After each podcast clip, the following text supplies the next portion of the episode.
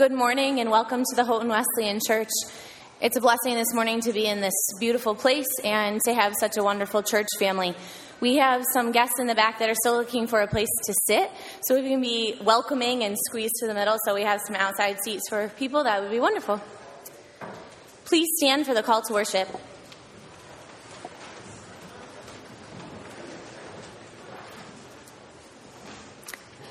Praise the Lord. I will praise the Lord all my life. I will sing praise to my God as long as I live.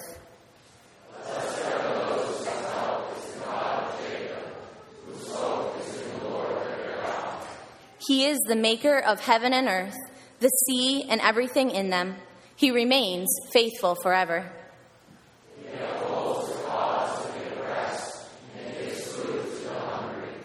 The Lord sets prisoners free. The Lord gives sight to the blind. The Lord lifts up those who are bowed down. The Lord loves the righteous.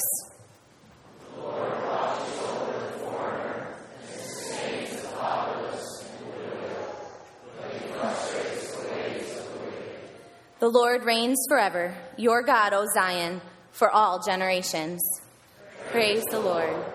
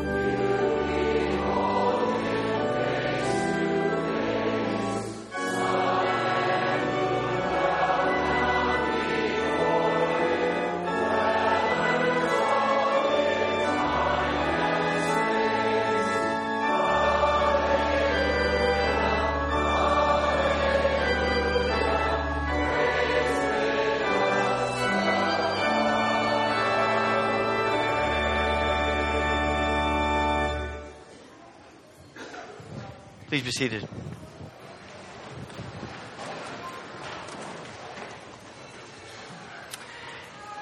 We are always grateful for uh, the gift of little ones uh, to the families that are part of our church as well as to our church family. And it is a great joy to, uh, to have them uh, be brought to the church to be dedicated and baptized. And as this morning, uh, we have the privilege of doing this once again. So I'm going to ask the family to come.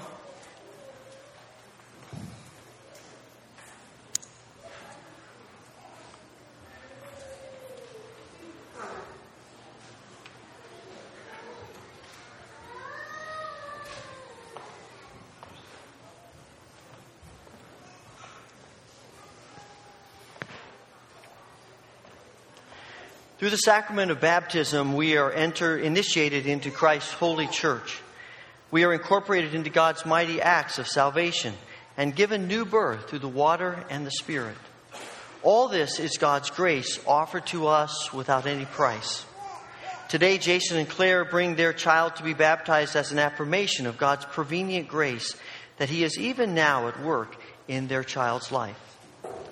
Jason and Claire, as by this act you are testifying to your own faith in Jesus Christ, and you are declaring both your desire and your commitment as parents to teach your child as soon as he is able to learn the nature and the meaning of this sacrament and to nurture your child's own faith in Jesus Christ. Therefore, do you confess Jesus Christ as your Savior, put your whole trust in His grace, and promise to serve Him as your Lord in union with the church, which Christ has opened to people of all ages, nations, and races? If so, answer, we do. Yes. Will you nurture this child in Christ's holy church, that by teaching and example he may be guided to accept God's grace for himself, to profess his faith openly, and to lead a Christian life? If so, we do with the help of God. Do you present your child for baptism as a sign of the grace of God which is extended even now to your child through the atoning work of Christ, and declares him to be a part of the family of God? If so, answer, we do. Reading from Mark chapter 10, verses 13 through 16. People were bringing little children to Jesus to have him touch them, but the disciples rebuked them. When Jesus saw this, he was indignant. He said to them, Let the little children come to me. Do not hinder them for the kingdom of God belongs to such as these. I tell you the truth anyone who will not receive the kingdom of God like a little child will never enter it. And he took the children in his arms, put his hands on them, and blessed them. The naming of our children is a gift of God. After all, naming is the very first act of freedom that God gives to human beings. Throughout the Old Testament, uh, naming a child is a profound moment that is full of meaning for the child, for the parents, and for others. It is significant that often God is intimately involved in the naming of a child. For instance, John the Baptist and Jesus himself. The name and the meaning associated with the act of naming often sets a path of holistic flourishing for the child. Baptism and naming are intimately connected. The Rural Presbyterian Church in northern India is an indigenous church composed of the Dalit or the untouchable people, the lowest caste of people in the great nation of India. And despite laws to the contrary, it's been very difficult to change the deeply ingrained mindset of the caste system that degrades the lower classes, especially the Dalits, the untouchables. By Hindu law, children of Dalits can only be given a derogatory name at birth, something like stupid or ugly or dumb. But at the Rural Presbyterian Church, when Dalits come to faith in Christ, they have a renaming ceremony, which utterly relabels people in light of God's grace and mercy. In baptism, they step into a new identity with a new name. And this extraordinary gift shifts every part of life. The practice of naming is central to the act of Christian baptism.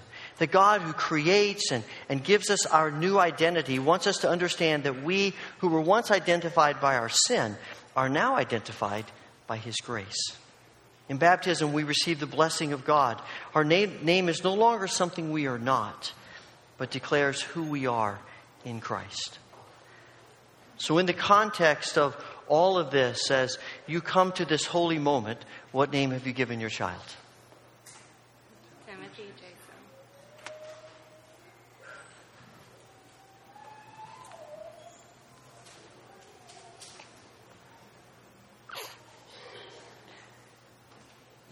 Timothy Jason Bence, I baptize you in the name of the Father and of the Son and of the Holy Spirit. Amen. As I love to mention when we come together for these moments, uh, this is the, the bringing together of a threefold covenant. I sort of visualize it as a triangle around this little one. At the base of that triangle is God. God is at work in his life. And in fact, in baptism, we are declaring that we acknowledge the prevenient grace of God in his life, that he's already at work in this little one and will always be at work in his life, drawing him to himself. And Jason and Claire have made their commitment as one side of the triangle to, to do everything in their power to raise their little one in such a nurturing environment and atmosphere that, that his decision to follow Jesus is the most natural thing in the world for him to do. And we also, as the church, have a huge responsibility. Our view of God is often shaped by our experiences with the church. And so we have this opportunity and this privilege and responsibility to, um, to fill in the triangle on the other side and to be a place of grace and patience and mercy and truth in little Timothy's life. And so I'm going to ask you to stand and to affirm your commitment to him and this family.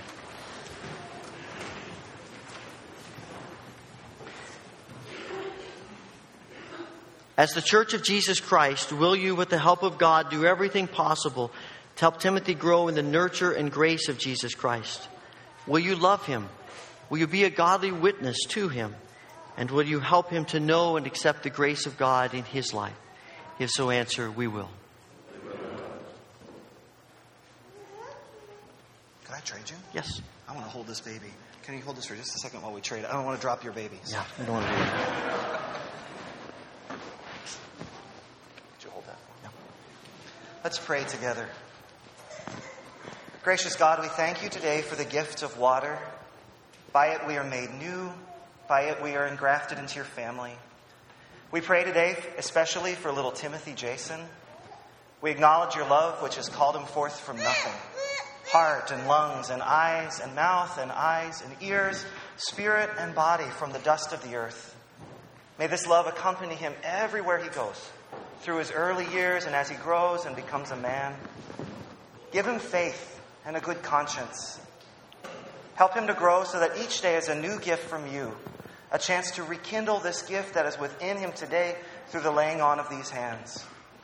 May he not neglect the gifts that are in him Help him to guard the good treasure entrusted to him with the help of the Holy Spirit who lives within us all.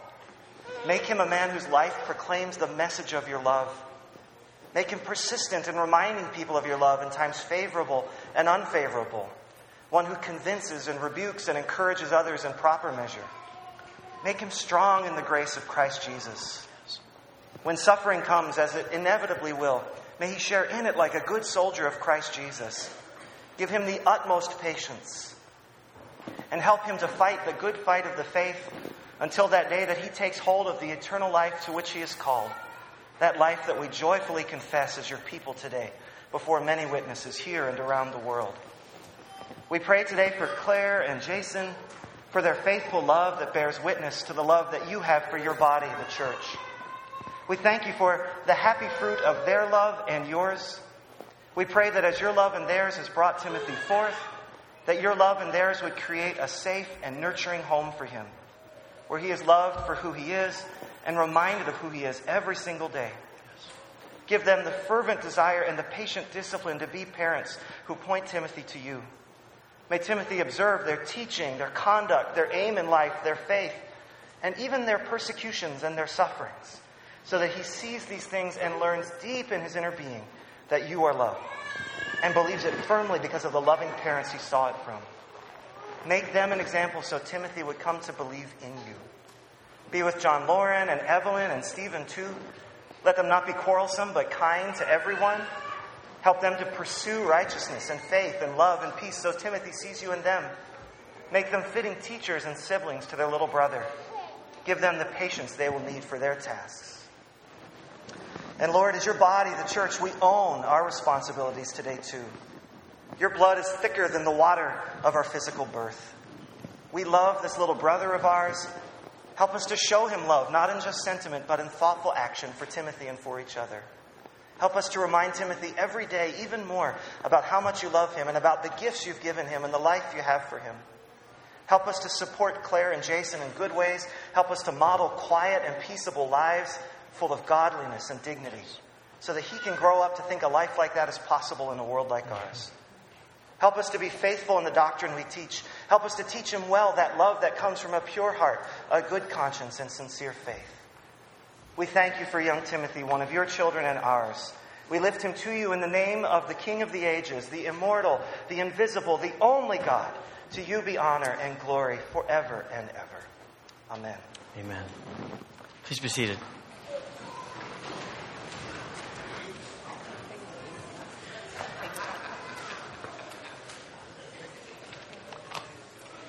Congratulations.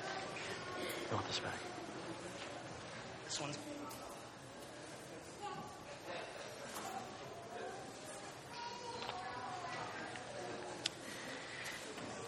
Just a few things I want to uh, mention to you in the life of the church. Uh, we're in summer Sabbath, so uh, next next few weeks we will uh, continue meeting for worship. One service at 10 o'clock, as you see on the back of the bulletin. That schedule changes August 21st, but until then, one service at 10.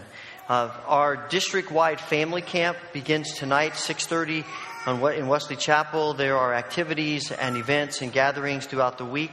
Uh, you can go up to the campus center to register and find out more about that, or you can go online uh, to the address listed in the bulletin.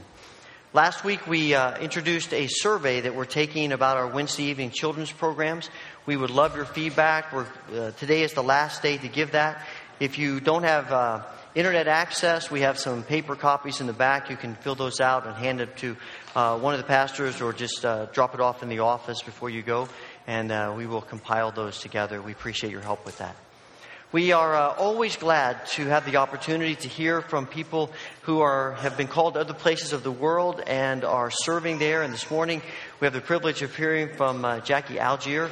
Uh, was a graduate from the college uh, a year or so ago and has been uh, serving um, in South America and will now be off to a, a, new destination. And we are pleased to have her here and ask her to share a few moments.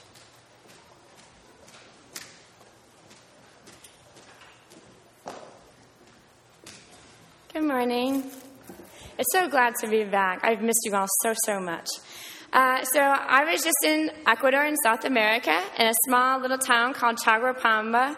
And um, I'm just going to call it the Chag. It's a lot simpler. And so this is where I lived, um, pretty much on that soccer field. I did a lot of sports ministry with a lot of different people.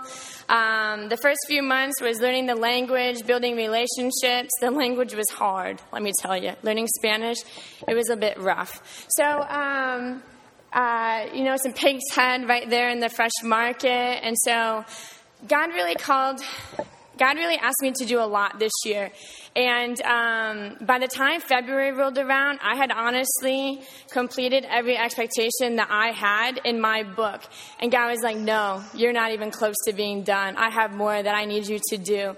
I had shared my testimony with over 50 people by February. I had shared my life verses with 15 of my closest friends. And so with Romans 8:28 and Philippians 4:13, and God was like, "No, I want you to do more. I want you to have a birthday party and I want you to share again and I want you to explain everything that's going on in your life and what who brought you here and what you did."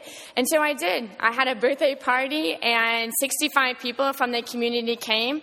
I shared my testimony. I shared my life verses again and what it meant to me in my life and how I had just accepted Christ only three years ago and he had brought me here to Ecuador to serve and help other people learn more about him. And at the end of that night, uh, I knew something had changed. I could see, I could see the open hearts opening more and more, and just people wanting to learn a little bit more about God. After that day, uh, for the next week, I had eight individuals come to me and ask me, you know, I've I don't know where those Bible verses are in the Bible, like uh, can you help me out? And so I ended up doing eight small Bible studies with different people after that night. And God just opened up the doors for me to go into their homes to speak the word of the Lord. And while there were no decisions for Christ, there's a lot of open hearts out there.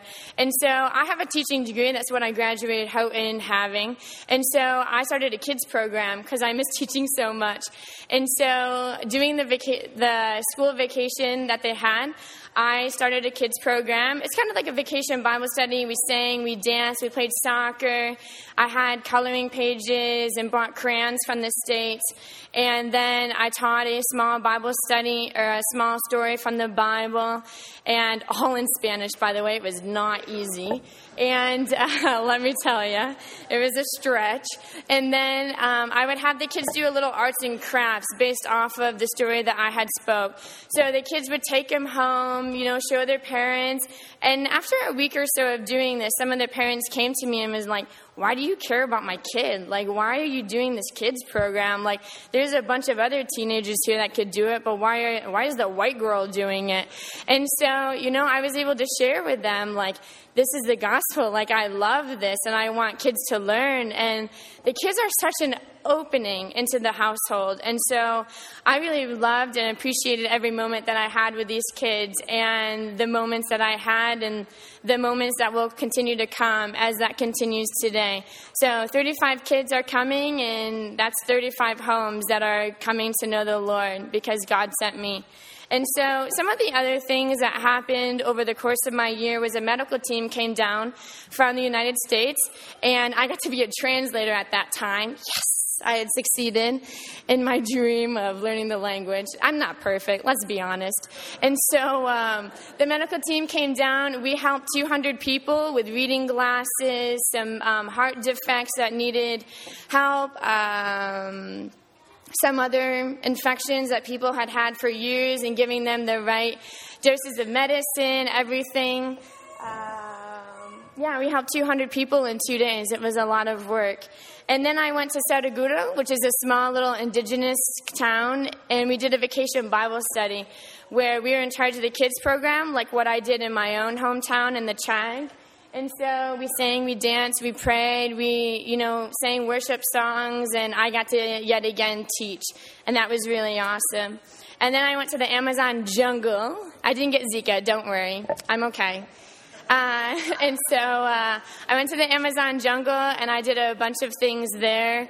Uh, that church that I'm actually located in, one of the missionaries that I went with, he actually built that church in the middle of nowhere. And we had mud up to our knees that day because we were supposed to do a sports clinic and it was raining and it was just a hot mess.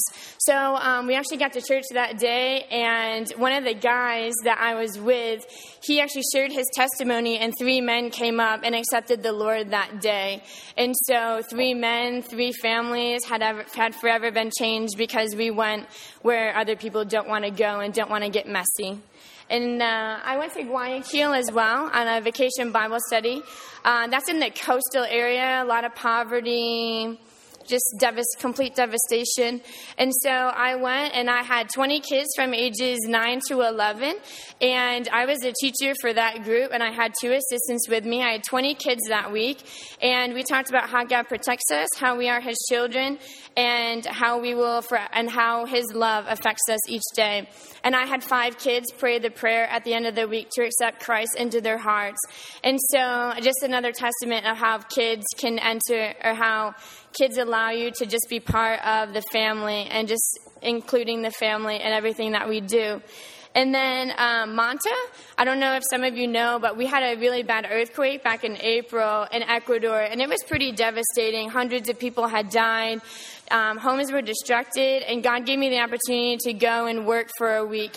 And I served, five, well, not just I, God and everyone else that's included, uh, served 530 people within three days. And it was complete devastation. I had never seen something like that, and that had forever changed my heart. And so, um, my final days in Chaguapamba, these are all my friends and my family uh, that I love and I miss dearly. And some are still going to a Bible study, some are still messaging me and asking me more about my testimony, so it still continues today. And um, wow, I miss them. Those are just my family, guys. Uh, I love them a lot.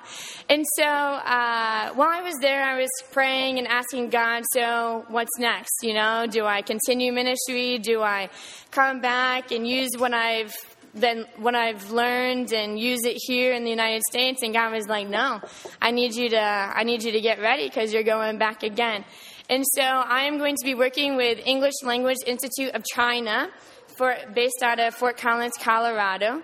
And I am going to the Middle East and Asia if everything works out well. Prayerfully, it does.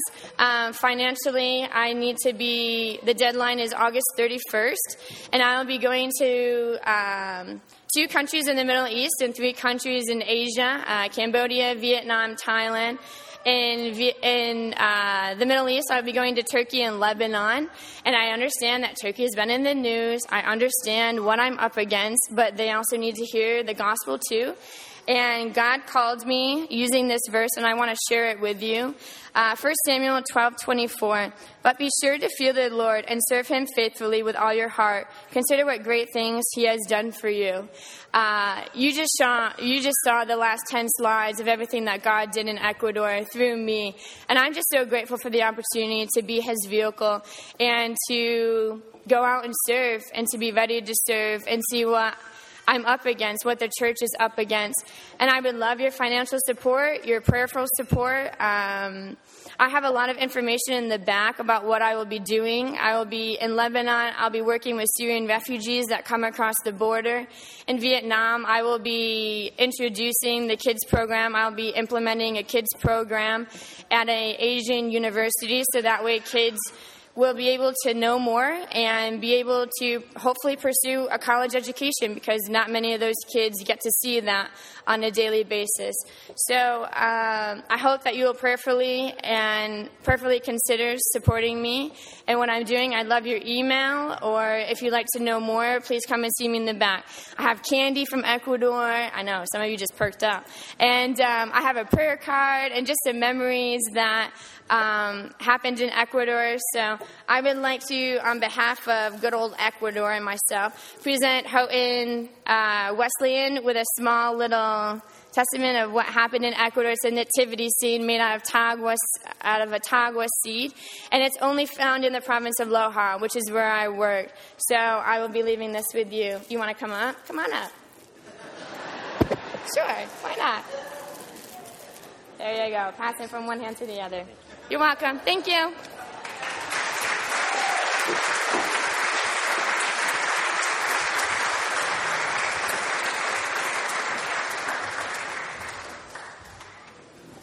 The scripture reading this morning is from Psalm 65, chapters 1 or verses 1 through 6, 13, sorry. Hear the word of the Lord. Praise awaits you, O God in Zion. To you our vows will be fulfilled. O you who hear prayer, to you all men will come. When we were overwhelmed by sins, you forgave our transgressions. Blessed are those you chose and bring near to live in your courts. We are filled with the good things of your house, of your holy temple. You answer us with awesome deeds of righteousness, O God our Savior, the hope of all the ends of the earth and of the farthest seas, who formed the mountains by your power, having armed yourself with strength who stilled the roaring of the seas, the roaring of their waves, and the turmoil of the nations. Those living far away fear your wonders. Where morning dawns and evening fades, you call forth songs of joy. You care for the land and water it, you enrich it abundantly. The streams of God are filled with water to provide the people with grain, for so you have ordained it. You drench its furrows and level its ridges. You soften it with showers and bless its crops. You crown the year with your bounty, and your carts overflow with abundance. The grasslands of the desert overflow.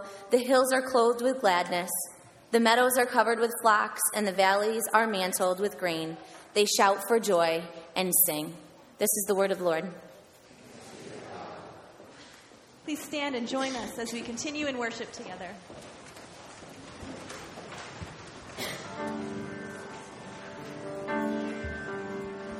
Lord, you are good and your mercy endureth forever.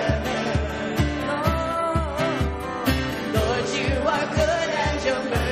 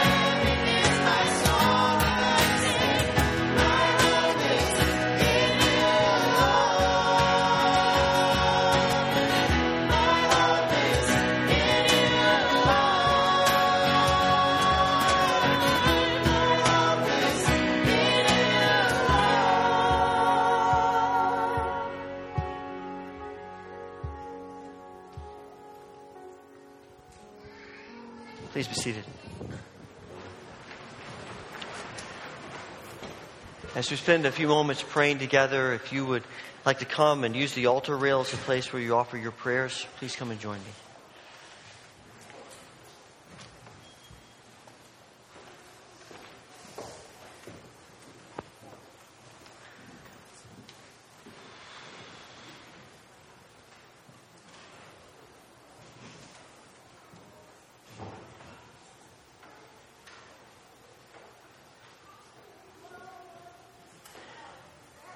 Father, we thank you for your grace to us, and we declare that you are our hope. That our life and everything that is good is in you. In this moment of prayer, we pray for the needs of our lives and those around us. We pray, Father, for all who are grieving today and ask for your grace of comfort and peace on their lives. We pray for all who are struggling with health concerns. And we pray especially for Tammy Dunmeyer, Blanche Weaver, Luke Heisinger, Wade Marsh, Sheldon Emerson, for Doug Bogdan, Barb Rangel, for Bob Jobert, Laurel Bucher, for Bill Getty, Warren and Ella Woolsey, Phil Muker, Mike Raybuck, for Jill Tyson and Bruce Brenneman, for Bev Rett and Micah Christensen, and for Linda Roth, for Dick Gould and Emily Cricklar, and for others who may be on our minds and our hearts today. We ask for your healing grace upon each of them. Father, we thank you for the ministries of this church, and we thank you for the ministries of the wider church. And we pray today for family camp this week and ask for your blessing to be upon every activity and every person who is here. We pray, Father, today for the Dalton United Methodist Church and Pastor Linda Starr Glantz and ask for your grace upon this congregation as they worship you and as they live for you. We pray that you would bind their hearts and their minds together, that they would be a witness for your kingdom.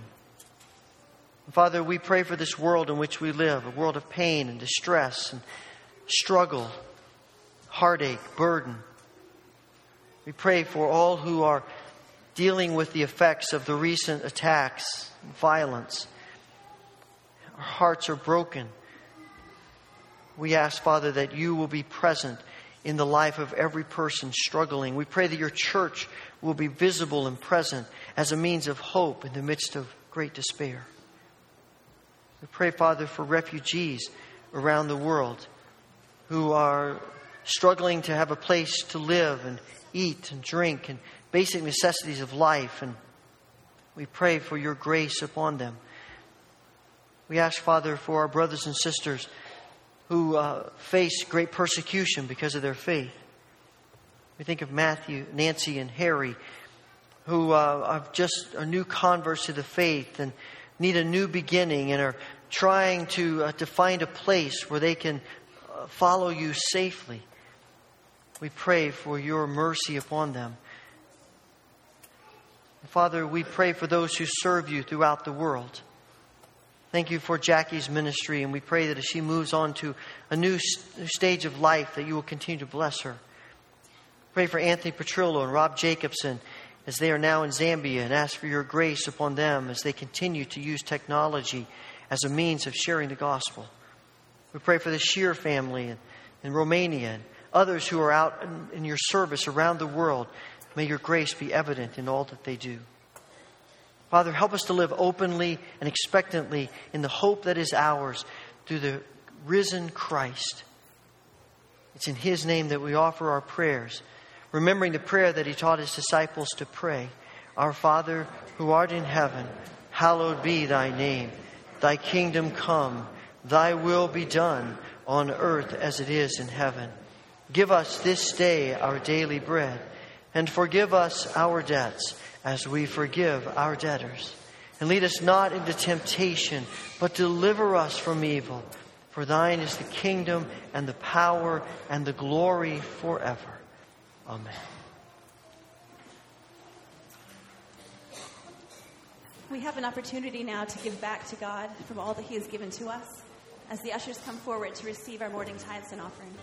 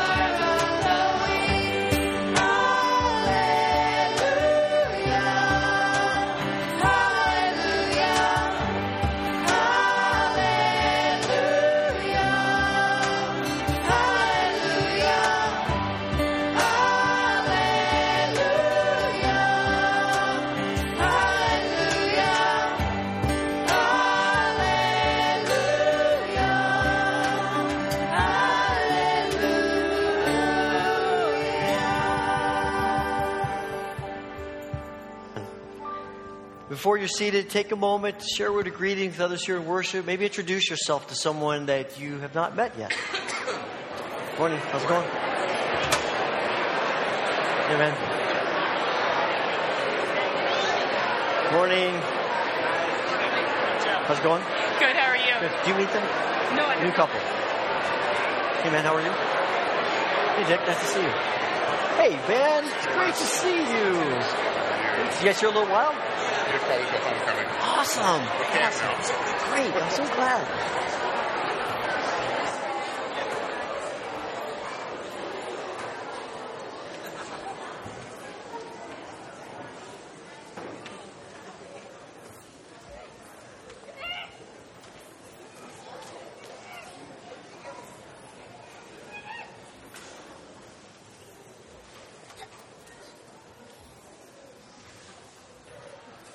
We all like to be praised. right? And we love to hear that was a great meal. That was an awesome presentation. That cabinet looks terrific. That is the best sermon I've ever heard. And today you're thinking, I hope I can walk out saying that's the shortest sermon I've ever heard. We love to be praised. We love it when people tell us, good job, thank you, I appreciate what you've done, I appreciate you. You're the kind of person that I want to be around. We love to hear that. And, and we sometimes it feels like we live for that. It's encouraging.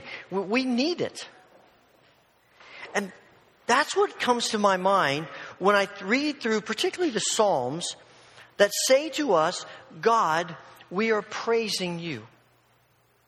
And the Psalms and other parts of Scripture say to us over and over again, God, you deserve to be praised. God, we want to praise you. And sometimes we're commanded to praise God. And the question in the back of my mind is why? I mean, is God so insecure that he needs us to stroke his ego? That he's sitting in heaven saying, Man, I sure hope they like this, because if they don't, this is going to be bad. I hope that works out okay. And we say, Thank you, God. We praise you, God. He says, Oh, good. I'm so glad to hear that. If that's the kind of God we worship, then let's just stop right now and everybody go home. Because that sounds an awful lot like you and me. Not the God we've been singing about and the God we read about. It is not because God has some need to be affirmed that the scriptures keep t- asking us and telling us and commanding us over and over again to praise God. Praising God is really not so much about God as it is about us. It isn't that God needs to hear our praises, it's that we need to speak them. Because when we speak pray, words of praise to God, as David tells us to do at the beginning of Psalm 65, we are being reminded of who God is. And we all need to be reminded of who God is because we all live with skewed, warped views of God. Our sin creates a mindset in us that, that thinks of God in ways that are not true to the nature and the character of God. And so we all live with skewed views of God. And we need to be reminded again and again and again of who God is. That He is who He says He is. One of the things that I find in this psalm is that it, it expands our, our view of God, our understanding of who God is, and praise tends to do that. As we start naming all of the ways in which God works and all of the characteristics and the nature of God as much as we can, as we do that, it does something to us, and we begin to be reminded of the greatness of God. I'm not going to take the time to read through all the verses, 5 through 13, but over and over and over again, David says, God, you have done this, you've done this, you've done this, you've done this. You have blessed us, you've been abundant, you've been extravagant. And that's the thing about God. One of the reasons we praise God is to remember how abundant and extravagant God is. And so David writes in this psalm about how not, God not only blesses, but he blesses abundantly. God not only brings in the harvest, but He brings on an abundant, extravagant harvest. And that's who God is. God is not a minimalist. God is not sitting there thinking, what's the least I can do for these people and still appease them? That's how we tend to live.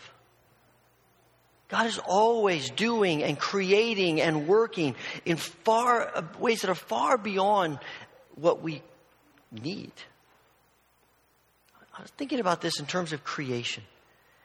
I was looking up this week that there are 9,500 species of insects. There are almost 10,000 different species of birds, 30,000 different species of fish. There are 16,000 different species of trees just in the Amazon rainforest alone. And then you start thinking about the the, the stars in the heavens And, and it's estimated that there are 100 billion, that's with a B, 100 billion stars in our galaxy, and estimated to be 100 billion, again a B, galaxies in the universe. And I'm thinking, why? Right? I mean, like, you know, 10 different trees wouldn't have been enough. You got 100 fish? I mean, that's good, isn't it? Few thousand stars? Maybe, maybe a million? It's because God loves to create. God loves to do things extravagantly. And that's why Paul writes and says that, that God wants to do immeasurably more than you could ever dream or imagine. God is not sitting there thinking, what's the least I can do? He is always thinking, how much more? How much more can I do? How much more can I give? Because it's the nature and the character of God. And every time we take time to praise God for who He is, we're reminded of that. And when we remember the extravagant abundance of God in the way He creates, in the way He operates in this world, it, we're reminded that God is extravagant and abundant in how He deals with us. And so David says here in verse 3 we acknowledge the depths of our sin, which causes us, because we're praising you, to acknowledge the depths of your grace. David wants us to understand that this God who creates in abundant and extravagant ways does the same thing in pouring out His grace, His forgiveness, His mercy upon us. We know the depths of our sin. We know the width and the breadth of our sin. We know the pain of our sin. And there are times where we think, is it too much? And David is reminding us that when we take the time to praise God and think about who God is, we are reminded that our sin is never too much for God's grace. God's grace is always sufficient. Despite the despair of our sin, despite the depths of our sin, despite the wide range of our sin, God's grace is always sufficient. And it is so easy to forget that unless we take time to praise Him and to remember who He is. That He is not the God that often we think of in our skewed, sinful perspectives. He is so much bigger, so much greater so much more.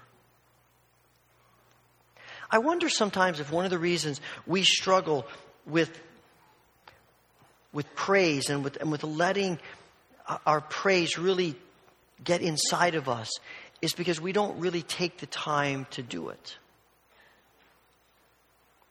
And I think one of the ways in which, which praise comes alive for us is when we take time to be silent to think, to ponder who God is. There is an alternate translation to verse 1 here.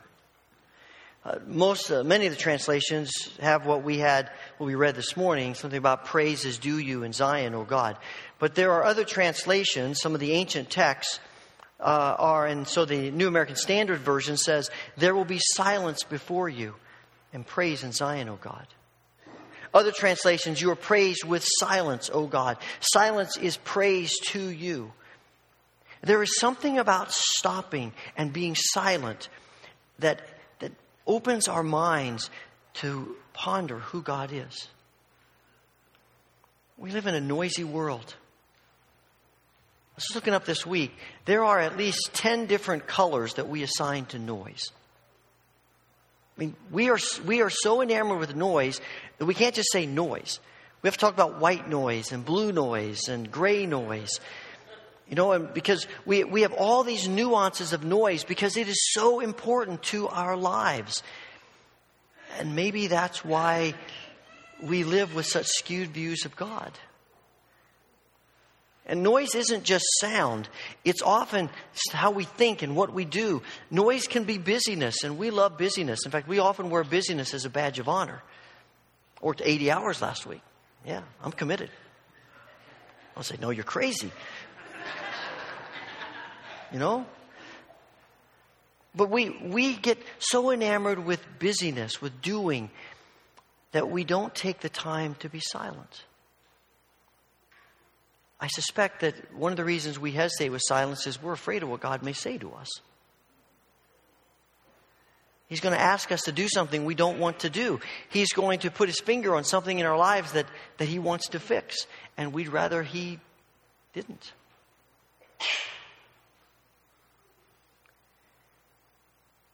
If we never take time to praise God, not just with our mouths, but with our thoughts, with silence, Bonhoeffer talks about a humility in silence, the kind of silence that is saying to God, Lord, I'm open to you. I'm ready to listen to you. You say to me whatever you want to say.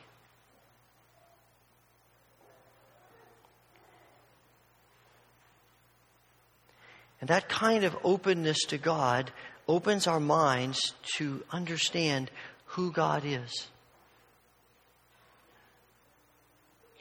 But I think ultimately we can listen for days on end and we can sing praise songs for days on end.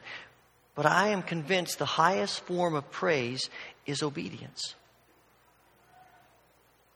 Sometimes what we do for God is a smokescreen to what God really wants us to do, what He's asking of us. I think obedience is the highest form of praise because despite what we may say with our mouths and, and sing with our mouths, and despite the way that, that we may even spend time in silence, if we don't do what God wants us to do, then what we are initially declaring, in essence, is I don't really believe that God is who He says He is. Because I don't want to take this risk. I don't want to take this step of faith because I'm not sure God is really trustworthy. I'm not sure that God is really good. I'm not sure that God's intent for my life is flourishing. And so we hesitate and we go our own way. But when we take those steps of faith, when we, when we take steps of obedience, as, as David says here in verse 1, we will fulfill our vows to you. When we do that, we are declaring, God, I may not understand it, I might not get it, I, I might really be struggling with it, but if this is what you're calling me to do, then I'm going to do it because I trust you. I trust who you are. It is the difference between living our lives with a passion for security versus a passion for God. And if we live with a passion for security, what's driving us is fear.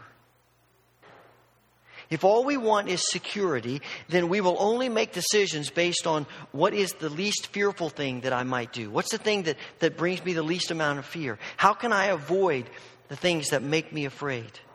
And that drives us. And most of the time, fear will not drive us to God, it will drive us away from God. Because John says, perfect love casts out fear. But when our passion is for the one who is eternally trustworthy, it always leads us to joy. It may lead us to difficult circumstances. It may lead us to pain and heartache and struggle, and it may lead us to difficulties. But because we are trusting in our Creator, the one whose designs for us are always in our best interest, it will ultimately lead us to joy. And so in verse 8 here, David talks about how we rejoice in coming together in your temple.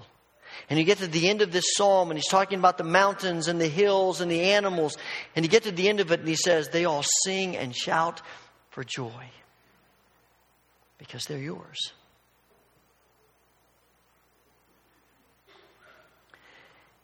And this is why we gather every Sunday. Because we all need to be reminded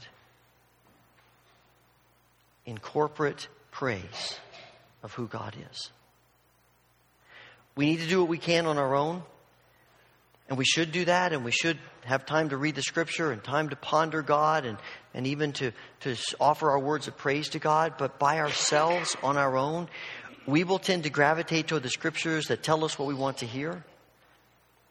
We will tend to sing the songs that make us feel good about how we're living. We will tend to, to uh, think about God in ways that, that make us free from what we really need to address.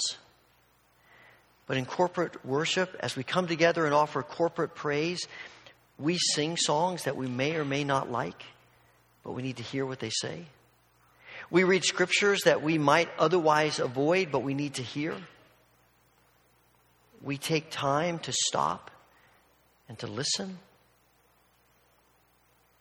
We are reminded over and over again, Sunday after Sunday after Sunday, of who God is and of God's good design and good, good thoughts and good, good pleasure that He wants for every one of us. And that brings us to this table. Because at this table, we find at its core the nature of God. The nature of God in Christ who, who loves us and wants what is best for us and desires us to experience life in the fullness of all that He created us to experience. This table turns us to the, to the past and we remember what Christ has done, what God has done for us in Christ to bring us to this place. But this is also a table about the future. It is a foretaste of that day when, when Christ ushers in his kingdom and we will all gather around the marriage supper of the Lamb and celebrate God and praise him because on that day we will truly understand who God is. And our hearts will be filled with joy for who God is. And because of what God has done in the past and what God has promised in the future, we come to the present and we are confident that we can trust Him, that He is good, and that praising Him is always the right thing to do. In preparation for coming to the table this morning, we're going to do three things. At the end of every, all the rows, inside and outside of the rows, there are three by five cards, and I'm going to ask you to pass those down your row so that everybody has one.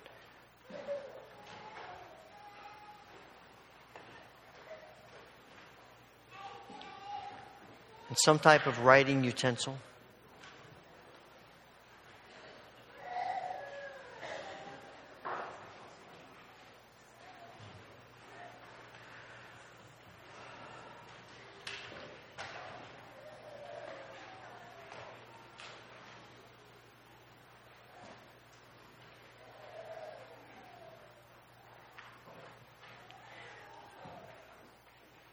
We're going to do three things. First of all, we're going to offer a corporate prayer of confession. We are going together, as one body, confess our sins and hear God's words of forgiveness. And then we're going to spend about 45 to 60 seconds in silence listening to God. It's just a, a glimpse into what silence can mean for us. And it will probably feel a little bit uncomfortable for you but that's okay. And then, third, out of the confession and out of the silence, I'm going to ask you to take a moment to write down anything God may be saying to you that He wants you to do. And to commit yourself today to say, Lord, through your grace, I'm going to be obedient. So let's join together in this prayer of confession that will be printed on the screens. Merciful God, we confess to you now that we have sinned. We confess the sins that no one knows and the sins that everyone knows. We confess the sins that are a burden to us and the sins that do not bother us because we have grown used to them. We confess our sins as a church, hesitating to love one another, to forgive one another to give ourselves to one another like Christ. Father, forgive us. Send the Holy Spirit upon us as you did your disciples, that he may give us power to live as you have called us to live. Give us grace to accept what you have promised. If you confess your sins, He is faithful and just and will forgive your sins. Amen. Let us listen to God.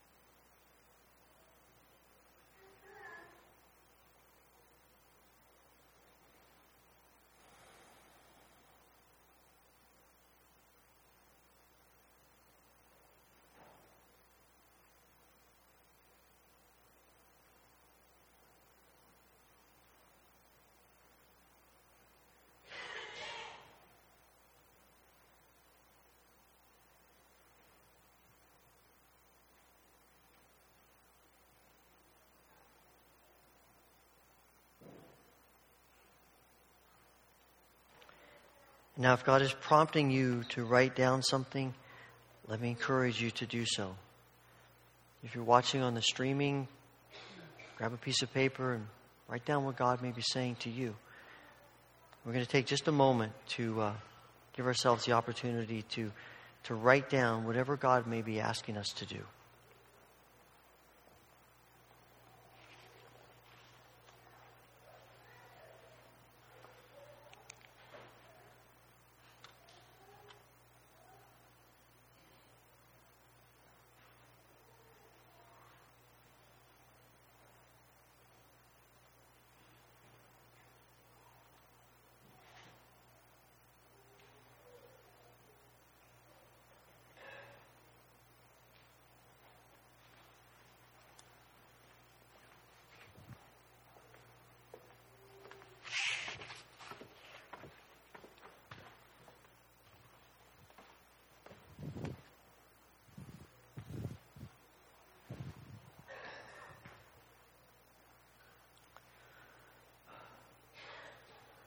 Gracious Heavenly Father, we thank you for who you are and we praise you. You're the creator of all that exists. You're the sustainer of all that you have made. You're the redeemer of every one. We praise you that you are good and merciful and that your designs for us are above and beyond anything we could dream or imagine. We pray that you will pour out the abundance of your blessing upon the bread and the cup of which we are about to partake today. May it be food for our souls. And may it stir us to more and more praise of you as we ponder who you are and what you've done for us in Christ Jesus. Be glorified in our praise and our worship, and we ask this through Christ. Amen. On the night that Jesus was betrayed, meeting with his disciples, he took bread. He gave thanks to the Father in heaven and he broke it. And he gave it to his disciples, saying, Take, eat. This is my body which is broken for you. Do this in remembrance of me. On the same night, he took the cup. Again, he gave thanks to the Father in heaven and gave it to his disciples, saying, Drink from this, all of you. For this is my blood of the new covenant, which is shed for your sins and the sins of all people. Every time you do this, do it in remembrance of me. This morning, we are receiving communion by the mode of intinction, just means to dip in. As you're released by rows, come to the front, tear off a piece of bread, dip into the cup, eat it, and then you may return to your seat by the outside aisles. The altar rails always open if you would like to stay and pray. If coming to the front is difficult for you, or if you simply prefer, we have trays of bread and cups. We're happy to serve you in your seat. Just let the usher know as your row is released. And I have gluten free wafers and cups here. If you would like those, just let me know as you come forward. I always like to mention that we practice open communion at the Wesleyan Church. You may not be a member of this church, maybe it's the first time you've ever worshiped in this church. But you come today with your heart open to God, with a desire for God in your life, a passion for Him, come. Receive these gifts from our gracious, loving Heavenly Father.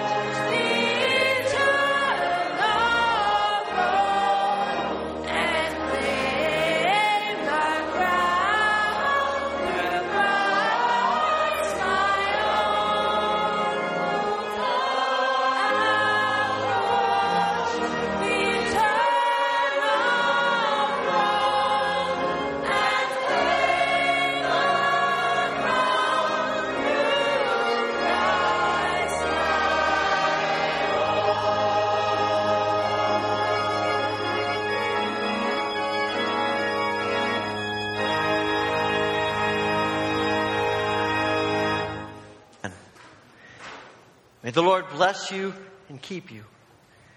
May the Lord make his face shine upon you and be gracious unto you. May the Lord turn his face toward you and give you peace. Amen.